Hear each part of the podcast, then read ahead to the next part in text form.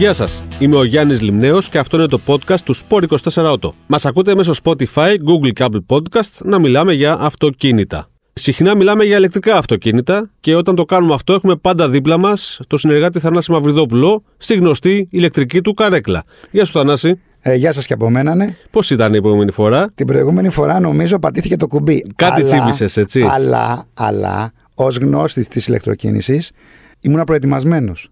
Τι εννοείς, Ε, είχα ε, ήδη ενσωματώσει ρελέ προστασίας τύπου Α, Πότε έγινε αυτό, Έλειπα εγώ. ε. οπότε τη γλίτωσα. Μάλιστα. Όπως σε κάθε σωστή εγκατάσταση ηλεκτρικού φορτιστή, πρέπει να προσέχουμε όλα αυτά τα πράγματα. Έτσι και εγώ πρόσεξα. Οπότε, να είμαι και εδώ πάλι μαζί σας. Πρόσεξε όμως, γιατί εμένα κάποιο πουλάκι μου το σφύριξε αυτό και κάτι μπορεί να έχω σκαλίσει στην καρέκλα σου. θα πρέπει να τσεκάρω πάλι. Λοιπόν, Φεύγοντας, θα τσεκάρω πάλι. εδώ είμαστε λοιπόν για άλλο ένα podcast να μιλήσουμε για την ηλεκτροκίνηση και τα ηλεκτρικά αυτοκίνητα που συνεχώς πληθαίνουν στους δρόμους τριγύρω μας. Έχουν κατακλείσει και τις εκθέσεις αυτοκινήτων. Κάθε κατασκευαστής σχεδόν πλέον έχει την, ε, τις προτάσεις του ηλεκτρικών αυτοκινήτων, αυτοκινήτων που μπαίνουν στην πρίζα. Και σήμερα θα μιλήσουμε, θα απαντήσουμε μάλλον, ε, στο εξής ερώτημα.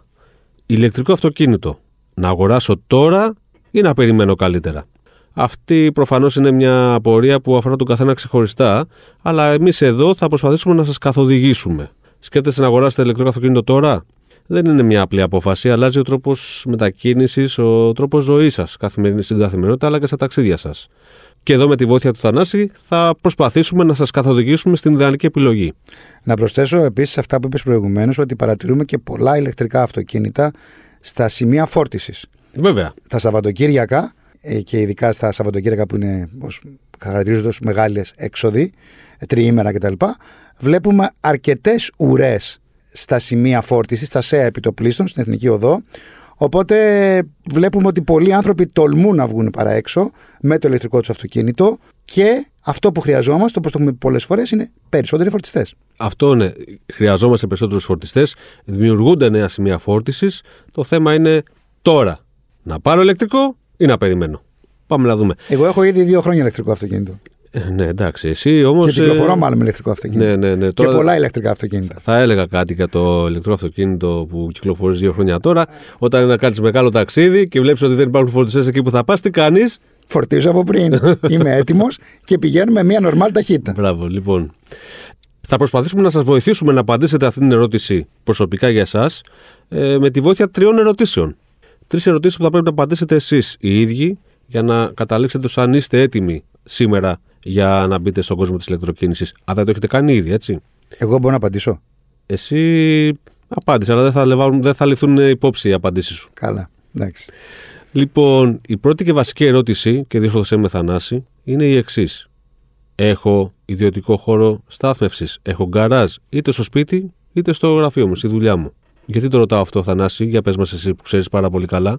Για να μπορώ να έχω τη δυνατότητα να τοποθετήσω ένα φορτιστή ή αν δεν μπορώ να τοποθετήσω φορτιστή στο σπίτι μου, να έχω δυνατότητα να είμαι κοντά σε μια μπρίζα, οπότε να μπορώ να φορτίζω το αυτοκίνητο κατά τη διάρκεια της νύχτας και μετά, αν χρειάζομαι περισσότερη ενέργεια, να το φορτίσω έξω στο γραφείο μου ή σε κάποιον δημόσιο φορτιστή. Το βασικό, έχοντας ένα ηλεκτρικό αυτοκίνητο, για να μπορείς να απολαύσεις την οικονομία που μπορεί να σου προσφέρει, είναι να έχεις πρόσβαση στο δίκτυο της, ε, του ηλεκτρικού παρόχου του σπιτιού σου ή του γραφείου σου. Γιατί αυτό, Γιατί όταν φορτίζουμε έξω σε δημόσιο φορτιστή, το κόστος είναι πολύ Είναι πολύ υψηλότερο. μεγαλύτερο. Ε, Ξεκινάει από κάποια ξέρω εγώ, 45 cents και μπορεί να φτάσει μέχρι τα 50 και 60 cents ανά κιλοβατόρα. Και σίγουρα εκεί δεν έχουμε οικονομία. Όταν χρησιμοποιούμε συχνά ταχυφορτιστή, δεν έχουμε οικονομία. Αφενός και αφετέρου, πειράζεται και η μπαταρία. Η διάρκεια της μπαταρίας. Δεν μπορεί να τη φορτίζουμε συνέχεια σε ταχυφορτιστή. Ακριβώς, αλλά και πάλι και σε μικρότερου φορτιστές που υπάρχουν έξω στο δίκτυο μέχρι 22 kW AC. Εκεί δεν χρειάζεται να το, να το γεμίσεις το αυτοκίνητο. Πολύ απλά θα κάτσεις για όσο χρονικό διάστημα χρειάζεται. Εάν έχεις πάει για ψώνια σε κάποιο μόλ, θα το αφήσεις. Αν έχεις πάει σε κάποιο σούπερ μάρκετ επίσης. Ε, ή αν είσαι κάπου που, πρέπει να, που μπορεί να πεις καφέ, το αφήνεις για κάποια ώρα, μία-δύο ώρες και παίρνεις όση ενέργεια χρειάζεται. Ναι, γιατί η δεν χρειάζεται να το λογική, γεμίσεις. η λογική με το ηλεκτρικό αυτοκίνητο δεν είναι ότι το γεμίζω όταν αδειάσει. Ακριβώς. Το γεμίζω κάθε φορά που έχω αυτή την ευκαιρία. Ακριβώς. Οπουδήποτε και αν βρίσκομαι. Είναι βασικό όμως να υπάρχει ένας χώρος στάθμευσης όπου θα τοποθετηθεί και ένα wallbox για να μπορεί το αυτοκίνητο να φορτίζει οικονομικά και σχετικά γρήγορα. Και με ασφάλεια. Όπως Και με είπα και στην ασφάλεια. αρχή, πρέπει να υπάρχουν ακριβώς διαδικασίες, να τηρηθούν ακριβώς οι διαδικασίες και να υπάρχει ένας σωστός άνθρωπος ο οποίος θα το. Ε, εγκεκριμένος άνθρωπος ο οποίος θα το τοποθετήσει για να τηρηθούν όλα τα μέτρα ασφαλείας. Έχουμε κάνει σχετικό podcast Ακριβώς, σε ό,τι έχουμε αφορά κάνει. τη φόρτιση στο σπίτι. Ε, ακούστε το αν θέλετε. Έχουμε μιλήσει και για τις παραμέτρους ασφάλειας που πρέπει να προσέξουμε τόσο στην τοποθέτηση ενός wallbox αλλά και στη χρήση του για τη φόρτιση του αυτοκινήτου. Γιατί το να βάζουμε το αυτοκίνητο να φορτίζει σε μια απλή οικιακή μπρίζα, αυτό δημιουργεί πρόβλημα στο δίκτυο το ηλεκτρικό του σπιτιού. Προσέξτε λιγάκι. Θέλει ενισχυμένη μπρίζα το λιγότερο και ένα wallbox ιδανικά. Πολλές φορές ακριβώς ζεσταίνεται η πρίζα, γιατί τα καλώδια μπορεί να είναι αυτά, που- αυτά που, που πρέπει να είναι. Ε, Δεν είχε προβλεφθεί τότε. Ε, και αυτή, επειδή παίρνουμε συνέχεια ρεύμα, το αφήνουμε όλο το βράδυ, αυτή η ζέστη μπορεί να δημιουργήσει πρόβλημα και στον πίνακα, να ρίξει κάποια ασφάλεια ή ακόμη και στο ίδιο το καλώδιο.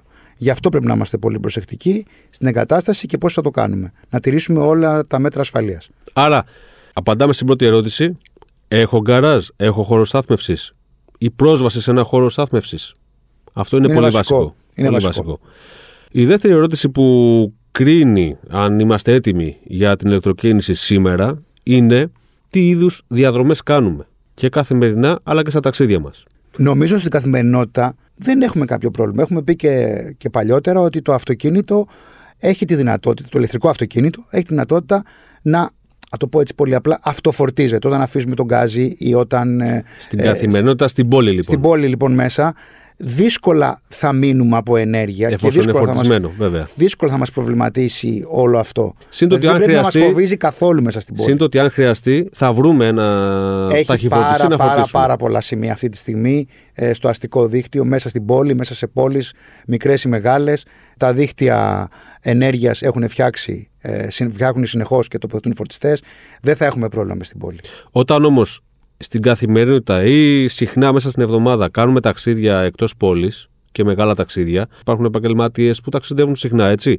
Εκεί αρχίζει και δημιουργείται ένα ζήτημα που πρέπει ο καθένας να το δει προσωπικά και συγκεκριμένα. Τι εννοώ; Πόσα χιλιόμετρα κάνεις κάθε μέρα, Μήπως ένα ηλεκτρικό με την αυτονομία που έχει δεν μπορεί να σε καλύψει να πας και να έρθεις χωρίς να φορτίσεις ενδιάμεσα; Και εκεί που θα Μιλάς πας για θα έχει εκτός πόλης φορτιστεί. πάντα, ναι, έτσι. βέβαια. Μιλάω, μιλάω για τα ταξίδια εκτός πόλης. Ή υπάρχουν και οι οικογενειάρχες, οι δραστήριοι εργένιδε, με φίλους πολλοί φεύγουν κάθε Σαββατοκύριακο πάλι εκδρομή. Ακόμα και αυτό είναι ένας περιοριστικός παράγοντας για να πάρεις ηλεκτρικό αυτοκίνητο. Όταν κάθε Σαββατοκύριακο φεύγεις και πας εκδρομή, το σημείο στο οποίο θα πας δεν σημαίνει ότι θα έχει απαραίτητα και φορτιστεί. Αυτό είναι αλήθεια. Αλλά με τα σημερινά δεδομένα και τις μπαταρίες των αυτοκινήτων, νομίζω ότι τα 300, χι- αν πω 300, να πω 250 χιλιόμετρα αυτονομία σε εθνικό οδικό δίκτυο με μια σταθερή ταχύτητα, μην πούμε πάλι για την ταχύτητα, τα όρια έτσι, δεν το ξεχνάμε, ε, 125, 120, 125, σε βγάζει να πας. Δηλαδή μια ακτίνα 250 χιλιόμετρων, σχεδόν όλα τα ηλεκτρικά αυτοκίνητα την έχουν.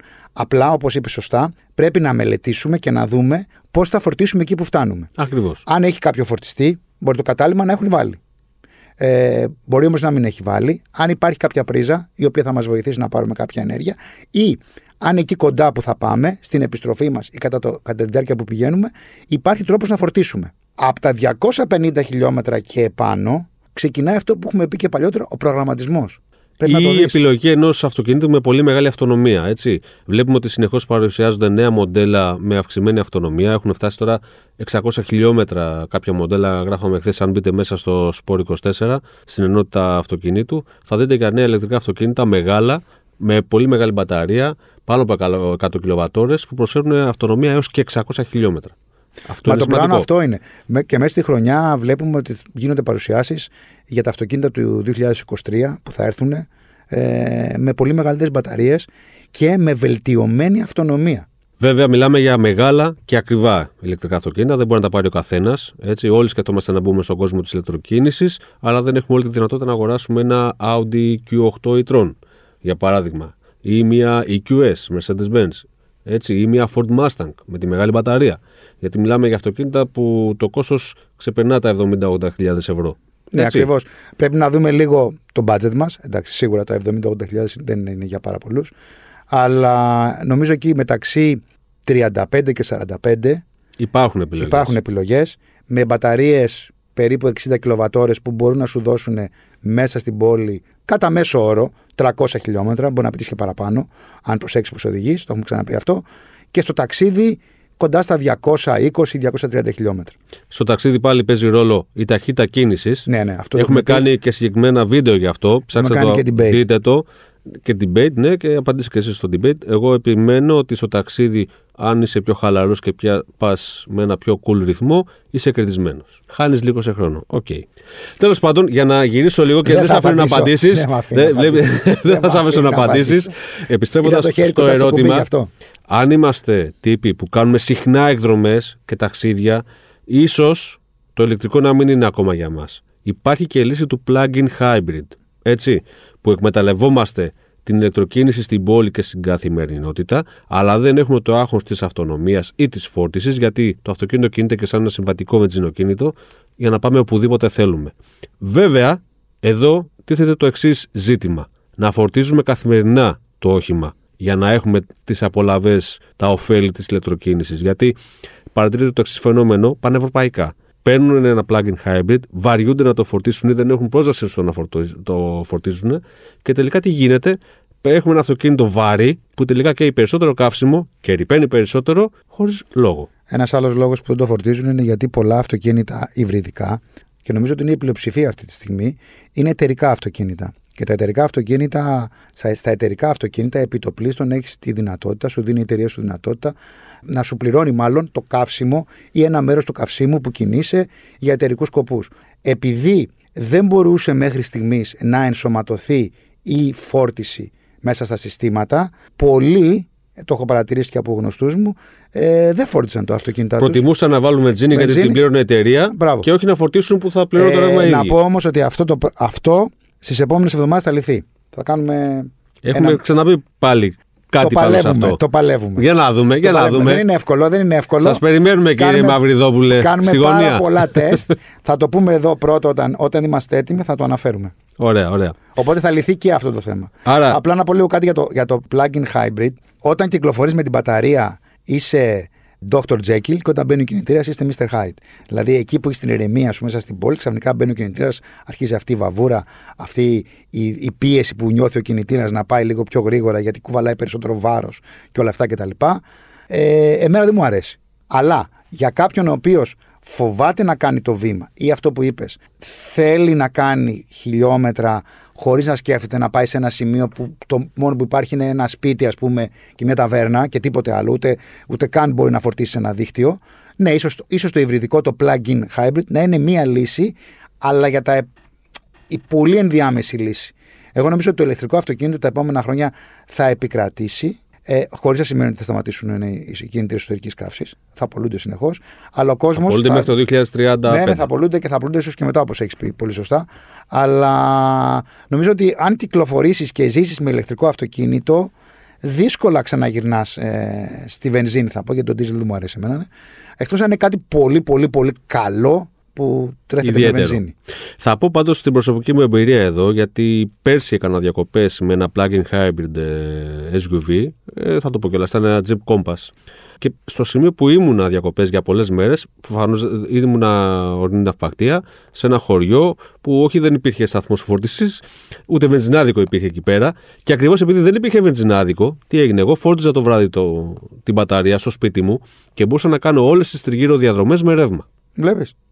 Πολύ καλό. Το επίσης εντυπωσιακό ήταν ότι επειδή ανέβαινα και κατέβαινα βουνό για να φτάσω στην Άφακτο που ήταν η κοντινότερη, κοντινότερη πόλη, στο κατέβα η μπαταρία ξαναγέμιζε πολύ εύκολα και γρήγορα. Ακριβώς. Άρα, αν γίνεται σωστή χρήση ενός plug-in hybrid αυτοκινήτου, δηλαδή αν φορτίζεται καθημερινά η μπαταρία του, μπορεί να είναι πολύ οικονομικό, μπορεί να προσφέρει τα ωφέλη της ηλεκτροκίνησης, χωρίς το άγχος της αυτονομίας και το πού θα φορτίσω. Και το βασικό στο, σε ένα plug-in, επειδή είπαμε ότι είναι επιτοπλίστων θα είναι εταιρικά αυτοκίνητα. Οι εταιρείες παρατηρώ τελευταία ότι ε, αρχίζουν και τοποθετούν φορτιστές στα γκαράζ τους, ε, αρκετούς, οπότε αυτό σημαίνει ότι είναι και πιο έτοιμοι στην επόμενη μετάβαση του πλήρως ηλεκτρικού. Εντάξει, σε αυτή τη λογική απαντάμε και στην προηγούμενη ερώτηση πάλι, δηλαδή αν κάποιος στην εταιρεία του, στην εργασία του έχει φορτιστεί, έχει λύσει αυτό το θέμα, έτσι. Δεν το σκεφτεί καν. Το ταξί θα το βρεις. Εγώ πιστεύω το ταξί θα το βρεις. Εδώ πάω εγώ το καλοκαίρι στο, νησί που πάω, χωρίς να υπάρχει φορτιστής και είμαι με μία μπαλαντέζα. Όμως πάω. Εντάξει, η μπαλαντέζα θέλει λίγο προσοχή. Ναι, θέλει έτσι. προσοχή. Κανονικά απαγορεύεται. Απαγορεύεται η μπαλαντέζα, αλλά είναι μπαλαντέζα. Ε, Του Θανάση. χοντρή. Είναι καλή. Είναι καλή. Εγώ την έχω φτιάξει. Σε βλέπω να παίρνεις φωτιά. Δεν νομίζω. Προσοχή με τις μπαλαντέζες, παιδιά. Ενημερωθείτε γι' αυτό. Έχουμε Ναι. μιλήσει και γι' αυτό στα ναι, podcast ναι, που ναι, έχουμε ναι. κάνει. Απαγορεύεται η μπαλαντέζα κανονικά. Η τρίτη ερώτηση αφορά πάλι το ταξίδι, αλλά όχι την απόσταση. Το πώς μας αρέσει να ταξιδεύουμε. Υπάρχουν οι οδικοί που ο προορισμός είναι ο αυτοσκοπός, δηλαδή ξεκινάω από την Αθήνα ή από τη Θεσσαλονίκη και θέλω να φτάσω στην Καρδίτσα σε χρόνο τετέ, να μην σταματήσω πουθενά, να φτάσω και να πάω εκεί που θέλω να πάω. Και υπάρχουν και αυτοί που το ταξίδι είναι ο προορισμός και όχι ο ίδιος ο προορισμός. Δηλαδή, μου αρέσει να ταξιδεύω, να κάνω τη βόλτα μου, να σταματήσω, να χαζεύω τοπία, έτσι. Αν είσαι ο δεύτερος τύπος, με το ηλεκτρικό δεν έχεις κανένα πρόβλημα γιατί θα εκμεταλλευτείς το χρόνο που θα χρειαστεί να σταματήσεις να φορτίζεις τη διαδρομή και να απολαύσεις ένα γεύμα, να πας ένα περίπατο εκεί σε κάποιο σημείο που θα είσαι ή να φας ένα σνακ, να πεις ένα καφέ. Έτσι. Αν είσαι ο Συν- τύπος συν όμως την του ησυχία, χρόνου. έτσι, την ναι. ησυχία, έτσι, βασικό. Αν όμως είσαι ο τύπος που κυνηγάει το χρόνο, εκεί πρέπει να το ξανασκεφτείς. Αν είσαι ο τύπος που κυνηγάει το χρόνο, έχεις λεφτά να πληρώσεις κλήσεις, γιατί θα πας πάνω από το όριο και θα σε πιάσουν οι κάμερες. Και τρίτον, αν έχεις κάποιο, όπως τα έλεγα εγώ, εργαλείο, επιτρέψτε μου να πω, μία 9-11, όποια να είναι, ή μία Mi 3, Mi 4, όποια να είναι, ή μια AMG, τέλος πάντων, ή RS. Και αν ναι, έχεις κάτω. μια i4 M50, αν έχεις Δεν μια μπορώ να το Mustang. απαντήσω. Κοίταξε, αν έχω μια i4 Mi 50, αν την ε, πάρουμε αυτή την i4 Mi 50, εσύ δεν τη δεις ποτέ καταρχήν. Θα εξαφανιστεί σε χρόνο τετέ. Αλλά θέλω να πω ότι αν έχω μια i4 Mi 50, θα το σκεφτώ. Θα πάω λίγο γρήγορα, αλλά θα, προεκρατη- θα κρατήσω πάντα τα όρια. Θα είμαι μέσα στα όρια. Γιατί υπάρχουν και κάμερες, υπάρχουν τα μπλόκα. Μας ακούνε Είδα- και όλοι. είδατε, εδώ. λοιπόν, να με σας πω, καταδώσουνε. θα σας μεταφέρω το παρασκήνιο τώρα, γιατί ξε- άλλαξε κύριε Συναλέ και πώς άλλαξε στην πορεία. Άλλαξε στην πορεία γιατί το δεξί μου χέρι κατευθύνθηκε προς το μαγικό κουμπί, να ξέρετε. Γι' αυτό τα μάζεψε και είπε για όρια και για τέτοια. Πάντα είμαστε με τα όρια. Δεν ξεπερνάμε τα όρια. Ναι. Βάλτε του να ακούσει λίγο το προηγούμενο podcast. Γιατί πάτησα το κουμπί στο τέλος της καρέκλας. Θανάση. Τέλος πάντων. Άρα, ο τρόπος με τον οποίο ταξιδεύουμε παίζει και αυτός ρόλο στο αν είμαστε έτοιμοι σήμερα για να αγοράσουμε ένα ηλεκτρικό αυτοκίνητο. Έτσι. Συμφωνώ. Αν είμαστε οι τύποι που θέλουμε να. Η, η απόσταση είναι για μας κάτι που πρέπει να τελειώνει, δεν αντέχουμε κτλ. Είναι μας ένα θέμα. δυσκολέψει. Θα μας ναι, δυσκολέψει. στα μακρινά ταξίδια ναι, θα, μας μας δυσκολέψει δυσκολέψει. γιατί Θα μας αναγκάζεις δυσκολέψει, να ναι. σταματήσεις να φορτίζεις. Καλό είναι επίσης αν ο προορισμός δεν έχει σημείο φόρτισης, όπως ανέφερα εγώ πριν το χωριό μου που δεν έχει τίποτα, καλό είναι να φορτίσεις από πριν με ένα ηλεκτρικό αυτοκίνητο. Οπότε επιβάλλεται μια στάση στο εθνικό οδικό δίκτυο. Στην εθνική οδό δηλαδή. Σε κάποιο σημείο που έχει να φορτίσεις. Αυτό που είπες για το σημείο που δεν έχει, δεν έχει, δεν έχει σημείο φόρτισης, κάποιο, κάποιο μέρος, ας πούμε. Νομίζω ότι στον επόμενο, θα επόμενο καιρό, πολύ σύντομα, το θέμα του φορτιστή, και μιλάω για κάποιο ξενοδοχείο, γιατί αν πας κάπου σε, μια, ε, σε ένα μέρος εκτός Αθηνών, πας σε ένα ξενοδοχείο. Όχι να έχεις εξοχικό όπως έχεις εσύ. Το θέμα του ξενοδοχείου, λοιπόν, αν θυμάστε παλιά, πώς ήταν το WiFi που λέγαμε, Έχετε WiFi. Α, δεν έχουμε WiFi. Μ, θα προτιμήσω κάποιον άλλον. Τώρα οι ερωτήσεις σιγά σιγά θα είναι: Έρχεται κάποιον φορτιστή. Α, δεν έχουμε. Να πω ότι τα ξενοδοχεία, επειδή το βλέπουμε και από τη δουλειά, έχουν αρχίσει και δείχνουν πολύ πολύ μεγάλο ενδιαφέρον σε, στο κομμάτι των φορτιστών και τοποθετούν φορτιστές. Μου έκανε εντύπωση που πήγα το, το διήμερο, δεν πήγα τριήμερο, φοβήθηκα να γυρίσω την Κυριακή τη 28 Οκτωβρίου. Πήγα στην Πάτρα να, δω κάτι, να δούμε κάτι φίλους και μείναμε σε ένα ξενοδοχείο για ένα βράδυ. Το ξενοδοχείο είχε φορτιστή. Ένα μικρό φορτιστή, αλλά είχε φορτιστή. Μπορούσε να το αφήσει να φορτίσει. Είναι πολύ σημαντικό αυτό και τι γίνεται. Ε, Κάποιος που έχει ηλεκτρικό ή plug-in hybrid αυτοκίνητο θα προτιμήσει προφανώς να πάει σε ένα ξενοδοχείο που έχει φορτιστεί. Αυτό το ξέρουν τα ξενοδοχεία. Ο τουρισμό ε, ανεβαίνει. Οι χρήστες ηλεκτρικών αυτοκινήτων ξάνονται. Οπότε, ναι, έχει νόημα για αυτούς να κάνουν την επένδυση. Μάλιστα, γνωρίζουμε ότι ήδη υπάρχει στα Σπάργανα ένα πρόγραμμα επιδότησης για σταθμούς φόρτισης ηλεκτρικών αυτοκινήτων, έτσι; Οπότε αυτό θα βοηθήσει πάρα πολύ. Εάν λοιπόν έχεις το ξενοδοχείο και έχεις ένα δημόσιο χώρο, ε, σε μια πλατεία, σε ένα δήμο ή ακόμη σε ένα σούπερ μάρκετ, δεν νομίζω θα σε δυσκολέψει. Θα πας λίγο πιο γρήγορα, έστω θα κάψεις παραπάνω ενέργεια, παραπάνω ρεύμα, αλλά όταν φτάσεις θα τον αναπληρώσεις. Και στην επιστροφή θα κάνεις το ίδιο. Οπότε, πριν ξεκινήσετε να σκέφτεστε σοβαρά να αγοράσετε ένα ηλεκτρικό αυτοκίνητο, απαντήστε εσείς με τον εαυτό σας αυτές τις τρεις απλές ερωτήσεις. Έχω γκαράζ όπου θα μπορώ να τοποθετήσω ένα Μπορεί να wallbox και πελωτή, επότης. έτσι, δεν είναι απλά ναι, να ναι, ναι. κλειστό. Ο Αλλά Γκαράζ, μπορεί γκαράζ, να- μια, α, ε, πρόσβαση μια σε- θέση Ναι, στάθμευσης, έτσι. ακριβώς. Έχω θέση στάθμευσης, πρώτη ερώτηση. Δεύτερη, κάνω συχνά ταξίδια, μακρινά, πάω συχνά εκδρομές, μονοήμερες. Μήπως πρέπει να δω ένα plug-in hybrid αντί για ένα ηλεκτρικό. Τρίτον, τι είδους ταξίδια κάνω. Μου αρέσει το ταξίδι, η διαδρομή. Το διασκεδάζω, δηλαδή το διασκεδάζω, κάνω- απολαμβάνω, κάνω δεν χρειάζεται στάσεις. να... Ναι, ακριβώς. Ή θέλω να φτάσω χτες. Απαντήσεις σε αυτές τις τρεις απλές ερωτήσεις. Εγώ τώρα που το σκέφτομαι, έχει νόημα να κάνουμε ένα μικρό quiz στο site που τα αποτέλεσματα θα δείχνουν αν πρέπει να το σκεφτείς ή όχι. Θα το κάνουμε. Μείνετε συντονισμένοι. Δεν θα το έφερε δείτε. και τα αποτελέσματα του προηγούμενου, του debate, έτσι. Πρέπει να τα φέρεις. δεν ξέρω, πρέπει να τα φέρεις. Να τα ακούσει ο κόσμος. Ε, Στο θα, θα επόμενο. τα φέρω, θα σας Στο δείξω επόμενο. πρώτα να εκπλαγείς και θα στα φέρω. Εντάξει, να, κλείνοντας να πω το εξής. Ε, έχει ξεκινήσει από μια χώρα της Ευρώπης αυτή τη στιγμή και επεκτείνεται. Ποιο; Ότι τοποθετούν φορτιστές, ουσιαστικά δεν τοποθετούν φορτιστές, αφήνουν ένα καλώδιο. Μέσα έχουν φτιάξει όλα τα συστήματα όπως πρέπει, στις κολόνες, στους δρόμους, στα πεζοδρόμια, που δίνουν το φωτισμό. Ε, τον οδοφωτισμό τέλος πάντων. Εκεί μπορείς να συνδέσεις τον φορτιστή σου τον, τον κλασικό φορτιστή με τη σούκο, δηλαδή ουσιαστικά σου αφήνουν μία σούκο και φορτίζεις με περίπου 3,7 ή 5 κιλοβάτ. Αυτό έχει ξεκινήσει στην Ευρώπη και είναι μια πολύ καλή λύση για τους Δήμους και για τα πεζοδρόμια. Δεν μπορούν να σου κλέψουν το φορτιστή γιατί κλειδώνει, το έχουμε πει και όλα αυτά. Εντάξει, μπορούν να σου πάρουν ε, όλη την κολόνα. Το αν πρόβλημα θέλουν. σε αυτή τη, τη λύση, η οποία είναι πάρα πολύ έξυπνη, είναι ο βανδαλισμό του κάφρου που θα, σκ- θα περάσει από δίπλα και θα σκεφτεί να κάνει τη χαζομάρα του. Αυτό είναι το μόνο Εντάξει, πρόβλημα. έχει ρεύμα εκεί. Να προσέξει τι γαζομάρα θα κάνει. Ναι. Εντάξει, κοίταξε να δεις. Δεν πάει ένα μάχη να το κόψει. Επειδή είναι κάτι καινούριο, Κάνει δηλαδή, τζιζ. ε, ε, θα πάει και να ασχοληθεί. Αυτό είναι το πρόβλημα. Αυτό είναι το, το μόνο πρόβλημα. Αυτό Αλλιώς, είναι ένα θέμα, αλλά αυτό, πολύ, αυτό βολεύει πού; Βολεύει σε περιοχές που είναι πύκνο κατοικημένες. Να πω στην Ελλάδα έχουμε την Κυψέλη, ας πούμε, όπου δεν μπορείς να έχεις τόσα πάρκινγκ ε, για να φορτίσεις αυτοκίνητα. Οπότε αυτό θα βόλευε και τους κατοίκους και υπάρχει και μετρητής με τον οποίο συνδέεσαι και μπορείς και σου δίνει και πώς, τι κατανάλωση έχεις και πληρώνεις το Δήμο. Δηλαδή και ο Δήμος έχει έσοδα από αυτό. Κοίτα, Και δεν νομίζω. χρειάζεται να βάλεις το μεγάλο φορτιστή που κάνει, ξέρω εγώ, 3, 4, 5 χιλιάρικα, όσο, όσο μπορεί να κάνει ένας φορτιστής με την εργασία και με την τοποθέτηση.